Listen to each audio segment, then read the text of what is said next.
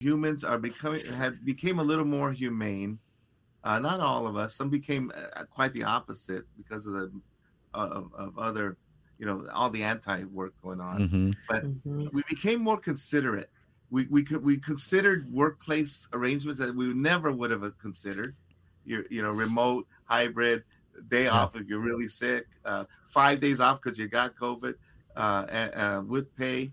Um, so, I think we, we've expanded our hearts for with empathy and compassion, and what's come with that too is the word self care, uh, the the notion of wellness, uh, and I think for all of us here uh, today together and those listening, self care needs to be part of your vocabulary. Mhm. Mhm. Self care, wellness, mindset, and mindfulness. Hey, it's Breaking Barriers, the diversity, equity, inclusion, and belonging podcast. We're here for real talk. We're not afraid to go there, and we want you to come away emboldened and energized to take action and make change. We believe our diversity, our differences, when joined together by a common set of ideals, makes us stronger. When I set out to help someone, uh, it is my intention to do just that. I'm not trying to do anything other than meet somebody at their humanity. Your world has changed, but your dreams shouldn't have to. That's why Kirkwood is your next best step. With affordable, flexible, and close to home options, now's a great time to start or finish your Kirkwood degree. Learn more at kirkwood.edu slash find your future. Displaced or discouraged at work? Kirkwood can help you learn a new skill or totally reinvent yourself for a brand new career. With so many flexible and affordable options, you can get back on track fast. Learn more at kirkwood.edu slash find your future. What's happening, world? We're back again with another episode of Breaking Barriers, the DEIB podcast, brought to you by our five star presenting sponsor, Kirkwood Community College, and our civil diversity sponsor, Rise to Greatness, formerly known as PG Cares. Congratulations on the new name change. Uh, uh, Rise to Greatness. Thanks for your support. I'm your co host, Anthony Arrington. I am joined by my homie, Nick Ford, and my homegirl, Joy Briscoe. Other co owners, how are y'all? Hey. Hello, world. Hello, world. I'm excited about you guys. Know whenever we have the education and equity guest, I, I get. I'm ready. I'm so ready. I have my questions just ready, jazzed up to go. yeah you know i think we got somebody has taught me some things on this on this uh in this dei space so i'm looking forward to it who, who we got nick Uh, oh, I got to scroll back down to it now. Uh, so we have Alfred Ramirez, um, who we've done some work with in the past as well, and we're excited to talk to today. He's a keynote speaker, a speaker, coach, trainer, and facilitator for public and private organizations, K 12 schools, universities, and diverse communities. He develops leaders, businesses, diversity and culture change initiatives, and community engagement. Here's my favorite part. He was President Clinton's White House Associate Director of Presidential Personnel. We'll talk about that a little bit today. Senior Advisor, Corporation for National Service, and Executive Director of White House Initiative on Educational Excellence for Hispanics, U.S. Department of Education. He served as Columbia University Assistant Director of Admissions and Minority Recruitment, Special Assistant to Mayor Henry Cisneros of San Antonio, Texas. Did I say that right? Cisneros? Mm-hmm. Yes. Corporate recruiter, human resource specialist at Transamerica, managing director for Inroads Los Angeles. We'll talk a little bit about that too, I think, at least with my questions. And director of a two, $2 million Mattel Foundation initiative for parents and communities in schools. I really want to hear more about that. There's so much stuff we want to hear about. Mm-hmm. Mr. Ramirez led diversity initiatives at ACT in Iowa, was president of the Greater Quad Cities Hispanic Chamber of Commerce, which we are members of corporate vice president of government relations and diversity for Group O, and director of operations for the United States Hispanic Leadership Institute. So many nuggets. A Kellogg Fellow, National Urban Fellow, and a Hispanic Business Magazine's 100 Influential. He attended Columbia University, yes, yes, as an undergraduate, political science and urban studies in Bernard M. Baruch College, graduate student public administration. He resides in East Moline, Illinois. Well, he's just over the border. We'll, give him some slack. and is from East Los Angeles. He is a board member of the Moline Foundation, United Way, and Two Rivers YMCA, and a former board member of Goodwill of the Heartlands. And I believe that's no longer former, is it? no he's current Yeah, You are back, right? Yep. He's back on the board at Goodwill of the Heartlands. So, No, I'm back Alfred, on the board of the Y. the why of the Y, uh, the Two Rivers YMCA. you do too much alfred yeah. yeah. yeah. So, welcome to the show, Alfred, and uh, let's get to it. Let's go. Thank you. Thank you. First of all, thanks for creating the space. Yeah. This is awesome. absolutely Thank you. Here, I, I kick it off. I got. I, I I was thinking last night. You know, Alfred, uh, for the listeners, we go way back. Alfred is is a is a journeyman and has done a ton of work uh, in the state of Iowa, and as you can see abroad. So you've been at this DEI game a long time, Alfred, and and my question is, before the surge, I call it the surge, the George Floyd surge. Mm-hmm. You know, tell us what has changed in your approach to this space pre George Floyd surge and post George Floyd surge in terms of how you approach this space as a professional? What are some of the things you've noticed, or what's different in your opinion? Sure, sure. Well, yeah, that's a great question. Uh, my mind's spinning. This, it's like, where do I start? Um, so, uh, so I would say this. Uh, you know, if if anyone's done this work for a while, or if you're learn, if you're now presently seeking a certificate or self-educating yourself, you know, there's often talk about how the whole field has evolved from from a compliance, you know, EEO mm-hmm. affirmative action piece mm-hmm. uh, to to a, to a we must hire some more of them piece mm-hmm. uh, to now we need to train them because it's a mess. People are they're coming there and they're leaving after six months. Um, so and so now we need to look at uh, some some issues here, uh, and so we've had this evolution of what EDI is, uh, equity, diversity, inclusion. Added add, added some more words, belonging and and and and, and accessibility, etc. Um, and so that's evolved. So as I've been in the field, you know, I guess with the evolution, I'm at a point of revolution. Uh, I, I really think that, that um, we, uh, you know, we really we're at a place now where people talk about elasticity, where, where you know you you you get stretched and then it goes back. Well, that, that's really that's not what happens without that elasticity or or resilience. There's no going back. Once you get stretched to that point, you're there. Mm, uh, right. uh, and so I fight the inevitable. You're there. Uh, so my approach, I mean, that's uh, you know, I'll stop there to catch my breath for a minute. But so that's the evolution, and that's how, how I've tried to evolve and and respond or be ahead of the curve. And now we're at a point where with with, that, with watching George Floyd murdered live in your living room, that's uh, right. The shock, the horror. Emmett Till wasn't enough. Mm-hmm. You, yeah. you, know, uh, uh, you know, this was like the the, the remake, uh, yeah. and uh, and the, the, the latest edition, and and um, and so it, it, moved people to to literally trip over themselves. We'll do this, we'll do that. We stand for this. There's no place for any of this in this world, etc., etc. And now we're seeing, uh, you know, a few years later that those promises are receding. The dollars are receding. Uh, mm-hmm. EDI folks are being let off, mm-hmm. uh, let go.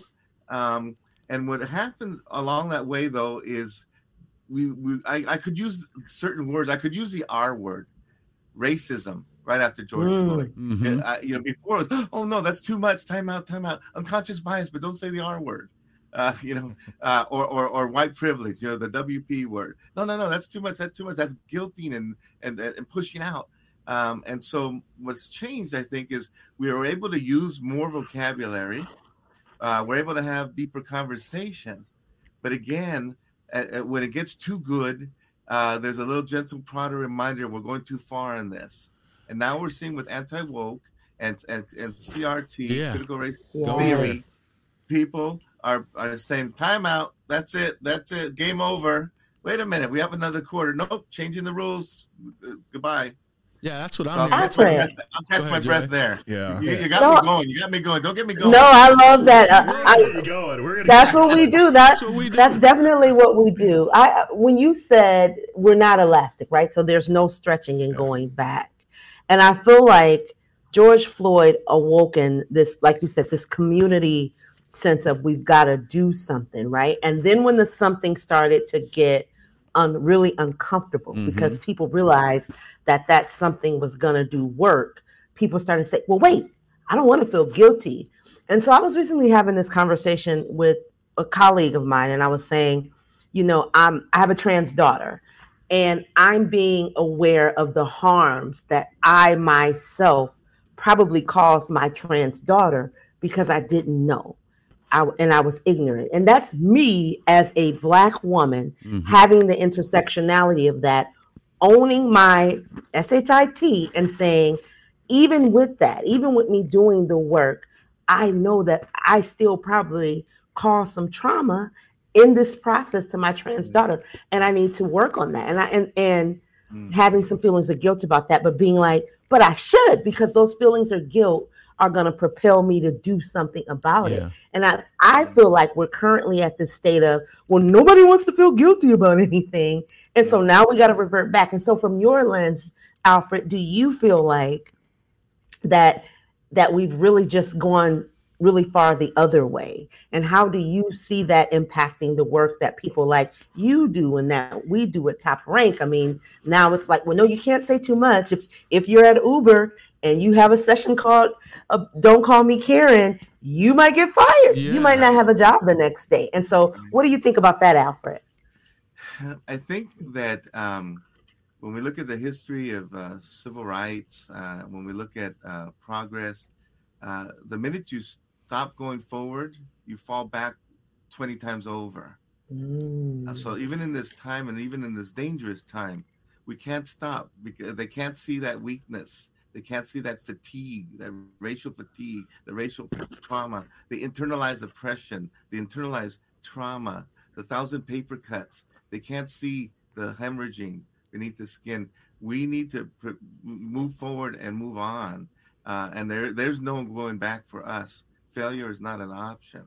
Uh, and what uh, what that means is we're going to get bruised a little more than usual. It was okay because it was a comfort zone, and when yep. now that people are moving out of that comfort zone, um, you know that's where it's getting pretty dangerous. And yeah. and, and then there's a cut. There's for every one or two or three detractors, there's the champions. So you have Pepsi getting into a mess, and then you have Target having a whole yeah. a whole uh, aisle yeah, uh, we succeeded know, because with, we're woke. dealing with these issues. Yeah. You know, and now what are they doing? I just saw, I just saw this morning people um, anti woke, anti CRT folks, which doesn't exist. There's no such thing as what they're attacking. Yeah, uh, right, right. Wait, Joy, doesn't exist. What they say is existing doesn't exist, but they're going now in Target and holding up T-shirts and and pride slogans and what have you. Say, look, look, look what the store is doing. So now they're trying to attack Target which is good. Yeah. yeah. And Target is saying, so what? So what? Bring it. Yep. So what? yes. I love it when, when someone brings that up. Joy's like, "Yeah, we don't talk about that because we don't talk about unicorns and dragons either." Yeah, it, believe. Alfred, you have a you have an educational background, so this whole thing where you had parents going to K twelve school boards and talking about CRT, they've never taught CRT in K twelve. Right. That is an upper level course. So right, it doesn't exist. Yeah, legal, yeah, legal in the legal field. Uh, yeah. And, uh, and you know, so you know, Joy, you and I were talking just before we got on. Um, what we're doing wrong is we don't have our talking points, and we don't have them mass distributed. These folks literally have talking oh, points. Yeah. Yes, they show up. You can blindfold yourself. You can be any school district where someone's doing this anti work, and they're reading off the list. Yep. It's this, it's that, it's it's it's, it's, it's causing guilt, it's causing trauma to our children. They're they're they're, they're being made to feel guilty.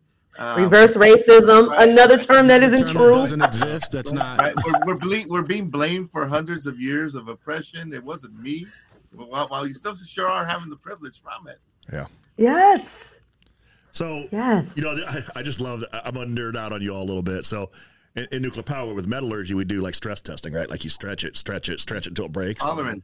Tolerance. And, and, and you know you talk about resiliency and and mm-hmm. and like the rubber band model. I mean, if you stretch things right. enough, I don't care how flexible it is, it's going to break. And you just see this constant back and forth from one extreme to the other. How about we just leave the rubber band alone and stop stretching it? I mean, wouldn't that be nice? I don't know. I mean, I think in some areas, I think so, but I think in some areas you you have to stretch it. Well, yeah, it needs and, to be the different people stretching it. It needs to be people look like me stretching. Yeah, and you know, before I lose a thought, Anthony, and I and I love because I know you're, you're going to go somewhere good or great. Uh, I I just thought of something as you were saying, both talking about this and having differences uh, or, or, different viewpoints. Uh, I, am looking at for the first time ever. I'm thinking of it as more as a muscle, building muscle. Mm-hmm. When you literally you, you mm. tear muscle to grow new muscle yeah. on top of other muscle. I like and, that. And so that's for the first time I think I've I think that is a, a, pretty good metaphor analogy yeah. for how we look at this. Yeah. Well, and it's mm-hmm. interesting because I, I, I, I like that you took us there because it kind of leads me to my other thought is that this stretching – this I like what you, this post George Floyd, and and suddenly everybody's like, "Oh, that's enough," and we're seeing this more so today than pre George Floyd.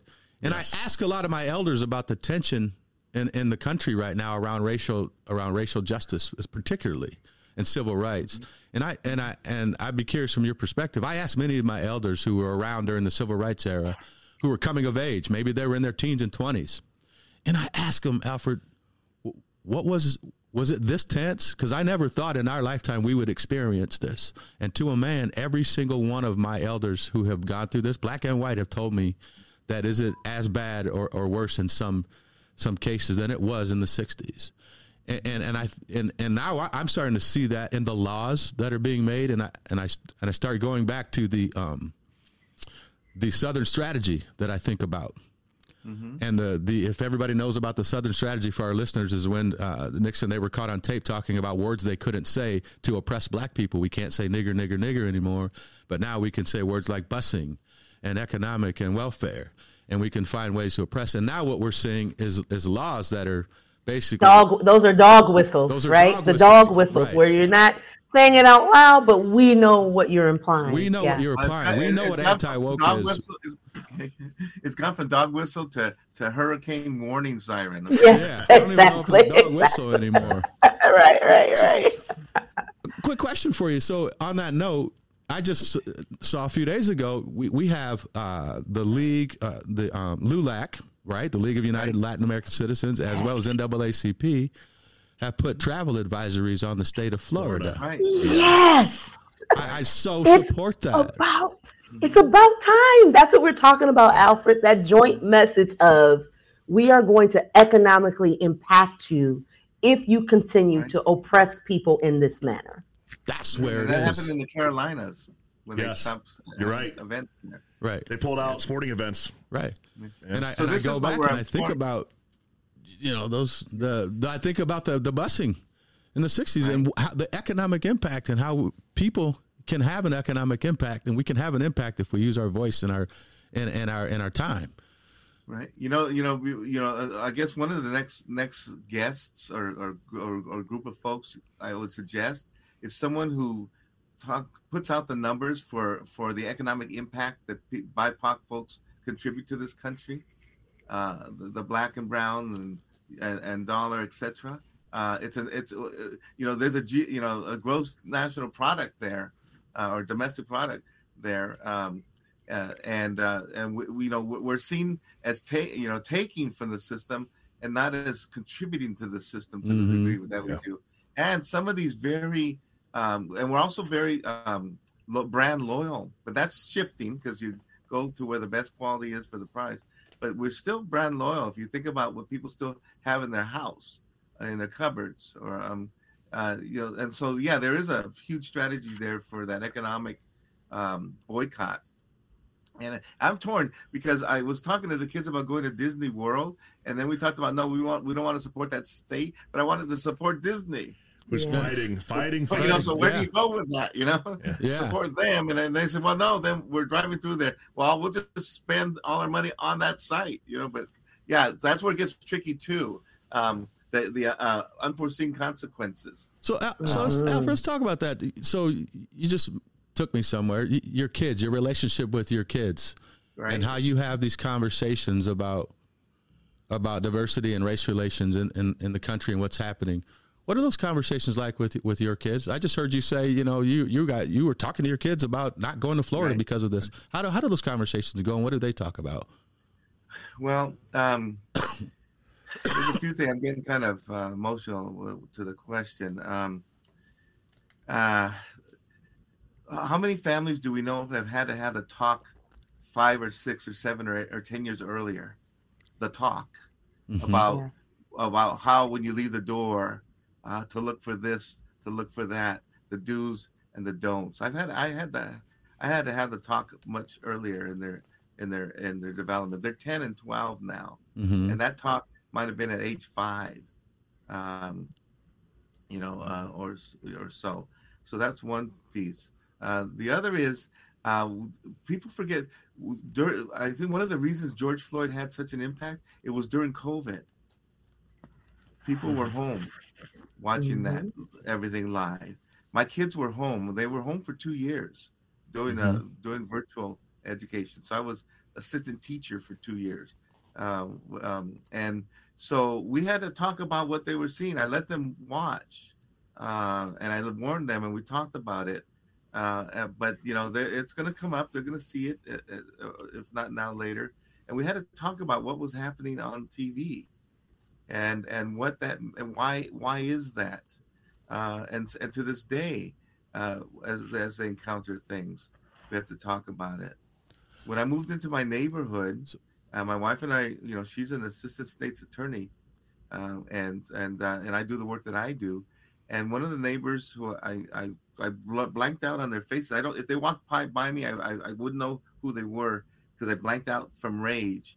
They walked by when my child, my son was maybe three, with us. He was squirt. We had a squirt gun fight in the front yard, and she said loud enough for me to hear as she was walking with her husband. They're walking around the block.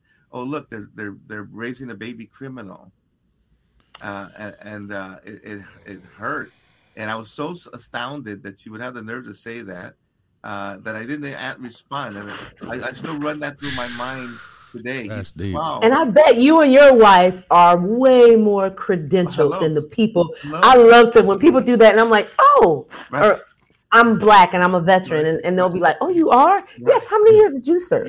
Because I'm usually I usually cap that. Yeah. Except for Nick. You, I myself for not responding. You handled that much better, I think I would have. yes. But, uh, but that's horrible. Yeah, and, and I, well, one of one of the things it was shocked. Like, did she? You know that? Did she yeah. really say that? And yeah. uh, the thing I, I, thought through my mind was, why couldn't it have been somebody was in the service? It was in the services, the armed services. Yeah. How about they were in the CIA? How about they were a police person? Yeah. A, a criminal with a water gun. Wow. Yeah, you know, it's and it's interesting. Boy, that's wow. deep, uh, Alfred. I, I, I'm glad you shared that because I think we, you know, some of us have experienced those situations. But what's interesting is I think about the landscape, and we think about the division that we've got in this country, and, and you know, I, I I don't know about you all, but I, I look around and if, if the division and the numbers are the way they are, when I'm out mowing my lawn, I'm looking up the street and I'm looking down the street and asking myself, who on this block doesn't like my Black Lives Matter flag. Mm-hmm. Who uh, I, I, think about these things. Who who who might uh, decide to drive by and, and uh, shoot up my house today? Right, or while you're sleeping, well, which so, are cowards. They're usually and, cowards. And I got to tell you, I, I did not have those feelings five or ten years ago you know and it, that's true to me uh, not that i didn't recognize racism and those sorts of things but i didn't have that feeling of of being really like physically unsafe and, and, thinking about those things. So I'm I'm constantly watching my surroundings, and I hope I don't have a neighbor like yours, Alfred. I don't know if I right. do, but yeah. chances are I do. Yeah. I'm, I'm, chances right. are really high that I do. Yeah. You know. Oh, so I've left places before. Just right. I've left places if if if someone comes in there that just seems a little too aggressive and they're just bothered by my presence, right? Like mm-hmm. I haven't really there's nothing that I've done, there's nothing that I said, just the fact that I'm there. Because I do think we don't talk about racism existed prior to Trump. Mm-hmm. It did, right? Absolutely. But he was a battery in the back for many people to normalize their racist actions and behavior. Yes. And so now, oftentimes when I'm walking, there's these people in these big old semi trucks that as soon as they see me, they rev their engine because now I ignore them and I just assume that they're compensating for that big truck and that big rev because there's not big things in other places. Mm-hmm. So when you walk, if you see joy, no, that's what I think. Right. little brains. exactly. Right? Exactly. Yeah. And so that's what I think. But I just before I didn't feel like like you said, Anthony, like oh, I'm always, I'm going to have a mace. I'm going to have something to defend myself on me at any time because now you literally are in places where you're like, is this the moment where because of my skin, someone decides I don't deserve to be on earth anymore? Right. And it makes and us it's that to, heavy. It makes us kind of have to heighten. I don't know how you feel, Alfred or, or Nick. It makes us kind of have to heighten our own biases, right? To your point, Joe. Right. Normally, you might somebody yeah. riding by in a truck, revving their engine. You think they're just revving because of their engine. But now these other things might be going through your head. Are they going to come back around the corner and, you know, uh, we have to really manage our biases, and it's so important today to do that. It's difficult. Well, yeah, Well, we talked about it once. LA. Yep. What's I'm up? sorry. Go ahead, Alfred. I was saying, I was I grew up in East LA, and the gang house was in the corner, and so all through high school, you know, 12 years of school, I walked up and down the streets to, um, and uh, every day it was, when are you going to join us? Well, you know, you're too good for us. And they would, and then I grew up with them. We'd play football, tackle, and hmm push each other around, and so good heartedness. But you know, it's like, when are you going to join? I was the oldest of five. I knew that if I joined, everyone in my family would join. And the and then the Mm. gang house, there was three or four generations of uh, you know gang members, and so and I and when I would go to the bu- bus stop, uh, any car that slowed down, I was looking for a potential drive by. Uh, so I was tension. There was tension just waiting to get on the bus. And then when I got on the bus to go to school, because I went to a Catholic school, um, they I had to go through about three other school districts, and about six other gangs would get on and off the bus. So my daily, my day was trauma before I even got to school, before 8 a.m. Uh, or 7:45, and so, and then I, you know, I got dri- I got caught a few times for driving while brown, just driving while brown, nothing wrong, uh, and and so I thought those days were behind as I began to uh, become more upwardly mobile, uh, you know, move to different cities and towns. Um, there was it's almost seemed like there was a lull uh, because I was protected by my environments, Mhm. uh, and now no environment is safe. Uh, Right. there's hostility in the workplace. There's hostility in the supermarket. People getting Yes. gunned down shopping. Uh, you know, and, and I mean, so when we think about where is that safe space anymore, churches and and and the synagogues and temples, those were off limits. Even if you were the craziest of crazies, you would not go into a place of worship and do what you do Yeah. now. So there, there, there's no the boundaries are gone, uh, and and the rules of uh, even sick behavior, where there was a little temperance, are gone, uh, and it's not that they're very safe. But I wanted to jump there real quick to jump on something you all have, have risen um, risen to the surface for me, and that's that um, when you ask about my kids uh, and and me having to have the talk with them, I think what we need to do, and this is for everyone listening, is think about how we're equipping our kids to respond. Mhm. Um, you know, not to meet aggression with aggression, uh, but how are we tre- teaching the, the, them to respond? Many times their peers are just repeating. Sometimes they don't know what they say, and then Mhm. sometimes they very well do. Parrot. Uh, and so. Yep. yeah. So how are we teaching them to say, you know, ouch, that hurt? Do you know Mhm. why that hurt? Uh, do you really understand what you just did or said? Or we better talk about this later. I don't want to talk about this right now. I've got to cool down. Um, we're, we're, I think at a younger age, and there's some great books out there, how to be an anti-racist for kids, etc. But we really need to think about what's in our library right now, and at, even at the earliest of ages, Right. to equip our children, even when a teacher um, treats them in a, in a, in a manner uh, based on their race or their ethnicity. So, how do they respond to say politely, "Teacher, that really hurt what you just did or said"? Yeah. Well, you know, it's, it's funny you say they're in books, unless you're in Florida, apparently, then, you know, those Right, books might right, not be right. available. Well, I was going Right. So what you do is you go to that fire too. sale. Here too, You go to that fire sale too. and get the book before they burn it. Yeah, here in North Florida, Yeah. too. Well, let me play devil's advocate and ask that question, Alfred, or to Nick, any of y'all. You know, because I, I first of all, preface this by I agree one thousand percent, but geez, Alfred, you sound like you're indoctrinating your kids. Are, are, are you? No, To be you know human? Are, are you? are you indoctrinating? Are you indoctrinating them to be a human? You know what? Like, you know what? You, you just gave me a good comeback. I'm immunizing them. Oh, I'm yeah. yes. I like that. Immu- Yes. Right. You know, Now 'cause the, now the anti-vaxxers are going to be after you, but yes. Right. you're, you're Yeah, immunizing. yeah, you know, when I always hear that word indoctrinate, and I wonder what you do. What, what is? I, I guess I don't even know what Webster's dictionary says about the word indoctrinating, but it's all now. It's just in negative connotation. I guess kind if you want to say I'm it's kind of indoctrinating a- my kid, a- if I'm if I'm indoctrinating kids to be good humans, okay. What, Yeah. what whatever word you want to use, um, but I like that immuni- We're immunizing our kids because many would say that the the way you just described how I would like to teach and educate my kids, many on uh, who don't agree with you might say that you're indoctrinating them, that you're that you're that this anti wokeness.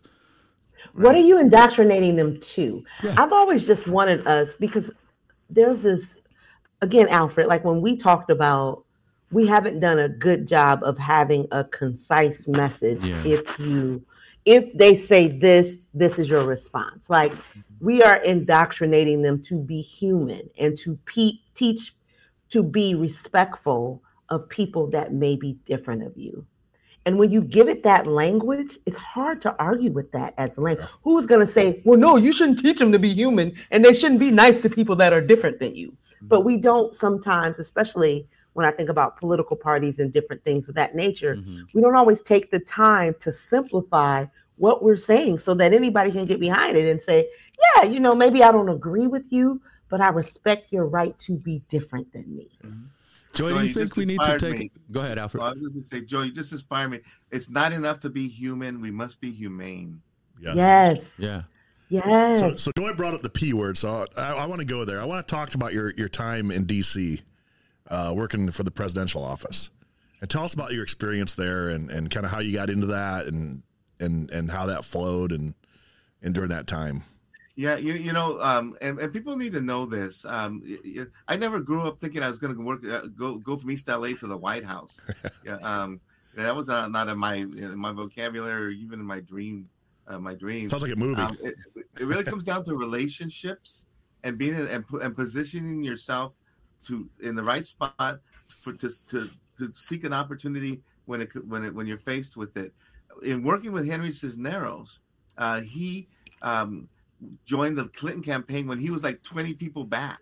You know, he was the he was not even in the front runner mm-hmm. uh, position. And living in San Antonio, they came through Texas. So I was the go I was the point person between Henry Cisneros and the Clinton campaign uh, when they wanted him to do Henry to do surrogate speaking, or when they wanted us mm-hmm. to get the messaging out in Texas. Um, and we were we had a wonderful situation that Ann um, uh, Ann Richards was the governor at the time, Democratic governor. I remember Ann. Mm-hmm. Uh, and so so we were working that hard, and then so when the election occurred and he was elected president, I had gone back to L.A. because that was during the Rodney King uprising, mm-hmm. and I wanted to go back home and help in that situation. Henry and I went out there in the middle of the night. Mayor Bradley at the time, who's passed away, uh, uh, African American mayor of LA, asked him to come out and help keep Latinos and other people of color home and not get out in the streets. Mm-hmm. And so we were up and down the streets and uh, uh, just trying to do that and going from radio station to radio station to TV station. So I stayed home. I got asked twice to go to Washington D.C. to work for the Clinton administration, and I said no. I'm, I'm back home, and I'm trying to get literally the ashes. The alley had burned, yeah. and it was still simmering and smoldering. Mm-hmm. And uh, finally, the third time, they said, "We really want you to come out. The position is in the White House, doing presidential personnel, hiring people for the administration." And at that point, um, I, and I was replacing someone. And at that point, I said yes because I saw it had been months into it, and mm-hmm. I saw what Pre- President Clinton was doing policy wise and who he was hiring. He was hiring some of the best minds in the country, in the world, to head these cabinets, not some of the doofuses that were during the other administration that just passed. I won't even give them a yeah. name. So, so that's how I got there. And then I, I kept being asked to go from one post to the next to do startup. It had been 12 years since there had been a Democratic president. Uh, so I went from there to National Service, which is the AmeriCorps programs mm-hmm. and the Senior Vista programs. And then they asked me to go help start up the White House Initiative on Educational Excellence over at the Department of Ed. So it was relationships, it was training myself to be and being in the spot to, to take on that opportunity and choosing wisely, not going for the glimmer and the glamour glamour. I, I said no twice. Yep. And the third time, I thought this is where I could make a difference, and I and I chose it and went off to DC. So, so through the, that is an amazing story uh, from East LA to the White House. I yeah. love that. I love yeah. to get a quote. Some comedians used to say it's from the outhouse to the White House. It's yeah, I'm about to put that on a shirt.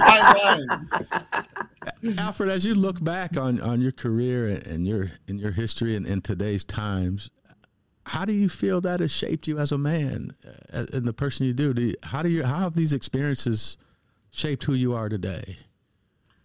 I, think we need to be humble, uh, and, but not to a fault, not to not to where we're seen as uh, subservient or or as, as servants. Uh, there's a difference between doing public service and being a servant. Um, well, I think one one of the things that's um, I have I constantly don't I don't have to remind myself I'm the uh, beneficiary of mentors, the beneficiary of someone who told me I could do it, and that one person was going against ten who said I couldn't. Mm-hmm. So it was always an uphill, upstream uh, swim, but I've I've always benefited from that and programs. I was in Upward Bound. I'm a trio uh, program uh, graduate, Upward Bound. Three years going to community college campus while in high school learning about college and uh, getting um, even some simple things that people don't realize this. I want you all to hear this, this audience. Uh, it costs money to apply to college, just to apply. Yeah, isn't that crazy? A lot of cases, okay. yeah. yeah. Uh, and then your tests, your standardized tests, it costs money to take the test and to send them to schools. Mm-hmm. I couldn't afford the application or the fees, but through Upward Bound, they helped me pay for it. My counselor in, in high school bet dinner against me to my math teacher for my senior year that I would flunk out of Columbia either by September or by December. Wow. And when mm. I, when I went home in December, wow, uh, we had dinner, and I was I saved up my money because I wanted to pay her uh, for dinner because she had been so good to me and supportive. And she started crying when I handed her the money. She says, "No, no, no, this is on Mr. Taylor. He's paying for this." And I got a big mm. grin. I said, "That's fantastic. That's great." She said, "No." She started crying even more. And I said, Why are you crying? She says, He bet me dinner that you were going to fail. And I won the bet. Oh, no. Oh, uh, And I started crying. I felt so betrayed. Uh, and I just couldn't believe this is the counselor. Yeah. Uh, and, but it's and, they still have that. And yep. nobody had left to go out of state real, uh, real, uh, or out of the country. I mean, out of out further away. Uh, there were only three people who left my my year. One got a, a, a Joe Baker got a scholarship to West Point to run cross yep. country. He was a 4.0 mm-hmm. student, and my other friend joined the, the, the brotherhood or the priesthood, and then I went off to Columbia. Uh, instead of being proud of that, he took credit for it, but he was betting against me. Three out of the how many, Alfred? Huh? Three out of how many? Three out of uh, my class was a small 720 for my graduating class. he said his class was small class. at 720. Yeah. right. So, class, but I was I my class this. was big at 330. there you go. But uh, so you want to hear irony? So I graduated Columbia. I thought I was going to be either a civil rights lawyer, social worker, or teacher. I, I, became none of those, but now I do all of that. You do them all, um, right? Say, right. Yeah. And, uh, but but um, I became an admissions officer. They had me recruiting East LA when I was a freshman. They flew me back each year to recruit wow. students in the in the barrio uh, and South Central. And uh, and so after four years, they knew me and they said, "Would you like to be an admissions officer?" we want to hire you. You're bringing students here. So the irony is, as an admissions officer, I was also a, a faculty advisor. So mm-hmm. I had access to the records for my students. I also have rac- I had access to my own records, and I saw the recommendation that my counselor wrote, and it was one of the most lukewarm. I really don't want to write this, uh, you know. Whoa. He asked me to write it. Kind of uh, recommendations I've ever read. Wow. Uh, and this is the same counselor that bet against right. you. Right. So I got, I read wow. what he wrote four years wow. later. Normally, you would never have that access. This is why uh, it is so important for, for us in the space, and I'm sure that we all feel that way on this call. Is that we we are involved with our kids and our education because there are people in our systems who who don't have our best interests at heart, and we have to and be able to smile, who smile, who smile your in face. your face. Smile in your and, face. And, and, give you the lip service and the rah rah and right. Uh, and and they're doing everything but. So how, how, do you how do we how do we how do we stay you know as we kind of wrap up uh, how do how do what advice do you have for how we all stay motivated in this space Alfred? What keeps you motivated? And what advice would you give to to others doing this work or others who want to work with people like us doing this work? How do you keep them motivated when the arrows keep coming? So we're reading a lot about this and I think a lot a lot has been um, discussed I'll say inspired too not motivated. Maybe that's right, the word right. I'm looking for yeah, I think post George Floyd and COVID, uh, we we we as uh, hu- humans are becoming had became a little more humane. Uh, not all of us. Some became uh, quite the opposite because of the of, of other, you know, all the anti work going on. Mm-hmm. But mm-hmm. we became more considerate. We we could we considered workplace arrangements that we never would have considered. You you know, remote, hybrid, day yeah. off if you're really sick, uh, five days off because you got COVID. uh, uh, with pay. Um, so I think we, we've expanded our hearts for with empathy and compassion. And what's come with that too is the word self care, uh, the, the notion of wellness. Uh, and I think for all of us here uh, today together and those listening, self care needs to be part of your vocabulary. Mm-hmm. mm-hmm. Self care, wellness, mindset, and mindfulness. So put those four words there self care, mindfulness, mindset, and wellness. And so, in answer to your question, we need to take care of ourselves. Yeah. We need to take care of ourselves. And remember this just when it's getting hot in here, as the song would say, it's getting hot in here. Mm-hmm. Um, that's when we're doing our best work. Yeah. Because we're getting a mm. rise out of folks. Yeah. So just when the heat is on and just when the pressure is on and just when we're being pushed back against the wall, we have to actually laugh in the face of that and say, I'm doing it right. The uh, pushback uh, is because we're doing it right. Yeah. Right. Because you got you're pushing me back because you're you're you're you're just afraid at this point. Uh, so we and, and the other thing is in in, in, in communities of color among BIPOC, BIPOC folks, we don't ask for help enough. And and mental health, you know, month, you know, mental health month every year, we you know we talk about that.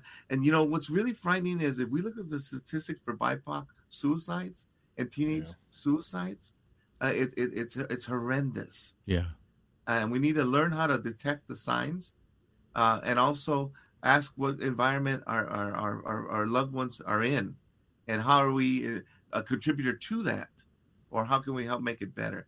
Yeah, that's what I would say for where we're at now and how we need to care for each other. Don't stop fighting, uh, because then you stop living. I like that when the that. when the fire's just getting going. That's when it's time to you know you're doing something. When you're making when there's making mm-hmm. noise. I think I heard somebody say you know if, if, I'm not or maybe I heard you say it, Joy. But Penny, if, if you're not criticizing me, I must. Uh, if you're criticizing me, I must be doing something right. Yeah. Joy, I think you have a listener question today for us. I did, I did, and I know we were kind of coming to the end, but it, Nancy from Sioux City um, had a question about what are your thoughts about the current legislation and its potential impact on public schools? And I believe she's referring to um, our governor in Iowa. She just uh, made it where you can enroll in the school of your choice, so you can take your money and enroll in private schools. And how do you feel about that? We've heard both on our mm-hmm. show. We've heard people that were big supporters of being able to potentially go to charter schools, and we've heard people that are like, nope, you know, most of our kids are going to be in public education. They don't have the access to that. So we need to make sure we're investing in making sure we have strong public educational systems. And so, Alfred, from your lens, both as a policymaker, both as a practitioner, how do you feel about that? So I'm going to say this out loud and not just think it. Be real and be honest and be transparent and stop lying. Yeah. And what I mean by that is there's a thing uh, in, in, most in, throughout life. There's intent and there's impact, mm-hmm. well, and then then and there's also unintended consequences. Mm-hmm. Yeah. But in these instances, there in, are intended consequences when you begin to draw out of the bank from those public schools the funding and allow people to shift it elsewhere, uh, you're, you're, you're, you're literally drawing back down the account. And so that means kids who can't afford to go to a school of their choice, to even travel to a school of their choice, or afford the other piece of what it takes to go to that school, are, re- are left behind. Mm-hmm. They're left where they are, and they don't have a choice. And, and so what you see too is why is this legislation being pushed? What's happening in the schools? Are, are we achieving to the point where now maybe we need to move the the uh, the goalpost ten yards back, and uh, and and give the money elsewhere? What's really happening too, I think, is you you were you used the word indoctrination earlier, Anthony. Mm-hmm. You know, uh, we don't like what's being taught in schools right now. There is some public ability to teach certain things, and we're trying to close that out. Um, but let's go elsewhere. Let's take our our ball and go to another court and do exactly what we want, when we want, and how we want, and and and and discriminate uh, while we're at it. Uh, and so I think there's an ugly there's an un, ugly undercurrent here, and all I have to say is be honest, be transparent, and and, and say what you really Yeah. mean, And don't lie. and that is that you're mean. You know, Alfred, it's it's funny. It's I've had people say, "Well, why don't why don't like we just start our own school that's a charter school, but for what we believe in." Except we've also talked to people that for funding like that, they get it's hard to get. The state will Right. disapprove it. Though we saw this in a, a function we did at Waterloo about daycare, right? This is the whole the daycare money, and it was great if you were a white person applying for it. If you were the black person applying for it, it wasn't so great. And you know, so again, there's that realization that uh, you know we talk about this all the time that it's great. It's easy for me to go do it, not as easy for Anthony to go do it because of our because my privilege, and Yeah. I just don't understand how people don't understand that personally, but but it's there, That's why we're here. and that's Yeah. why we're here. I, would- I would ask people in Iowa, and I know we're coming to a close. I would ask people in Iowa, all people, to look at any piece of legislature and the consequences of- on all involved, not just you Yes. and how it benefits you. I'm really upset not only about this piece, but lowering the age limit to work. Yeah. Yes. uh, and then to be put into unsafe environments, to be Ye- cleaning around Yes. blades in a meat factory at age Yeah. 14 Yes. or Yes. 15 or 60. Give me a break. Right. Yeah. How convenient. We have employees here. We have adult employees. There's plenty of us in this state. We, we don't need to. And do that. Alfred, at, at the next show, we're going to dive into that. They would rather create child labor than admit that the real issue that with um, the talent shortage, they just needed to lean into immigration. Exactly. Yeah. All all the people that really study in that are like, well, no, we should be leaning into that because it's more Yes. workforce. Yes. But rather than that, we're gonna we're gonna have child Right. labor Yeah. rather than actually have to go away from this ugly Right. um, um, campaign that we've had that's a war on on immigrants coming to a country that was founded on By immigration. Yeah, immigrants. it's children of uh, it's, it's children of color Yeah. and it's poor children that Yes. are the they're, they're getting hurt in those work. Yes, Yep. Yes. exactly. Yeah. Wow. You know, Alfred, we were, uh, you you kind of took us there. We as we close, we were going to say, is there is there you know we like to ask our guests, is there anything else on your mind that we haven't talked about that you want our listeners to know a nugget they could take away? And you, keep giving away nuggets, so I, I, but I'll still ask you anything else you would like to tell our listeners, man. I, I'd say this: uh, it's it's a, it's a challenge. I, I'm challenging every listener to ask yourself, what do you need to learn and what do you need to unlearn, and are you an ally or an activist ally? hmm Are you are you taking? Are, are you really? And and and and don't time how you uh, become an ally. If you're in the room and someone's being abused, then speak up then and there, Yeah. or put a stop to to the carnage. Don't go out in the hallway and say, "Boy, that was brutal. Are you okay?" Yeah. No, I'm not. Where were you when I needed you? Don't don't send you that face that FaceTime message on the background, right? That that Facebook message in the background that tells you how they feel. Right, right, right. So, so be an I give activist emoji. ally, be a- yeah, be an anti-racist, be anti, which means you take action against, not just say what you are or aren't, um, and also learn and unlearn, and and and do the work. All of us, all of us of any background, BIPOC folks plus, um, do the work. Educate ourselves about other cultures, um, and other and other other ways of being, and and, and then ask the questions. That Yeah. don't get, tax somebody to educate you if you haven't at least done some of the work. Yeah. Don't don't make someone that's a lived experience to be your Google. Right. And, and, and ask them to relive the trauma. Yep. Yeah. Well, oh, that's you the last so thing too. much. Last thing too. Uh, real quick. Yeah. Um, drama is is uh, uh, you know it, it's not drama. It's trauma. When a child acts out, there's more going on. Yeah. So don't Mm. punish them. Don't expel them. Don't suspend them. And then many times, BIPOC folks, more so than anyone else, find out what is going on. The why. Because that's a cry for help. yes, we The talk dra- about the, the, the drama is it's not drama, it's trauma. yeah. Yes. I yes. love that. Yes, we talk about the five whys a lot. Dig, dig, dig, and find out because there's a under there's a there's a reason why the kid's angry. So, very, very enlightening, Alfred. Man, thank you so much for mm-hmm. your your wisdom, your words, and we we appreciate. This has been a, a great session. Nick, you want to take us out here and and Yeah. Again, like, I mean, like most of our sessions, you know, we could talk all day on these some of these topics, and uh, maybe there'll be a part two in the future. and shame on all of you. Now you got me all riled up. I This is- Yes, we love it. Leave your charge. I'm gonna have to go get There into goes the some, blood pressure. I'm gonna have to get into some good trouble now. Yeah, that's what I'm. All right, all right. So a big shout out to our five star presenting sponsor, Kirkwood Community College. Yeah. We appreciate your partnership on the podcast. Hey. Kirkwood, I love that institution. Yes, yes. Mm-hmm. Shout out to Kirkwood. Also, a big thanks to our silver diversity sponsor, Rise to Greatness, formerly known as PG Cares. We also want to give thanks to our friends of Breaking Barrier supporters, Community Savings Bank, and Tyler Lincoln Barnes DDS. We'd love to hear from you. Hit us up and send your questions, comments, suggestions to our new website, info at toprankculture.com.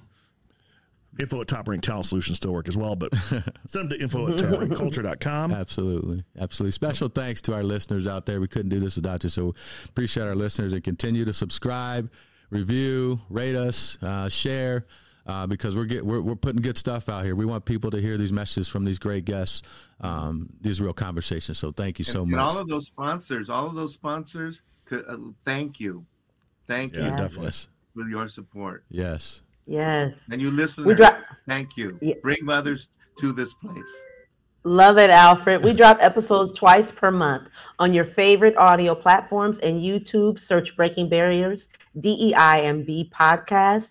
Thanks again, much as Alfred, our guest today, said. We do appreciate our sponsors so much because you are showing with your action, your words, and your support that you understand the need for this work and you're investing in it. And so we hope you enjoyed the conversation. And this week, go continue to break some barriers and get into some good trouble. Yeah, get in Have a great trouble. one, everyone. Yep, break some barriers. Take care.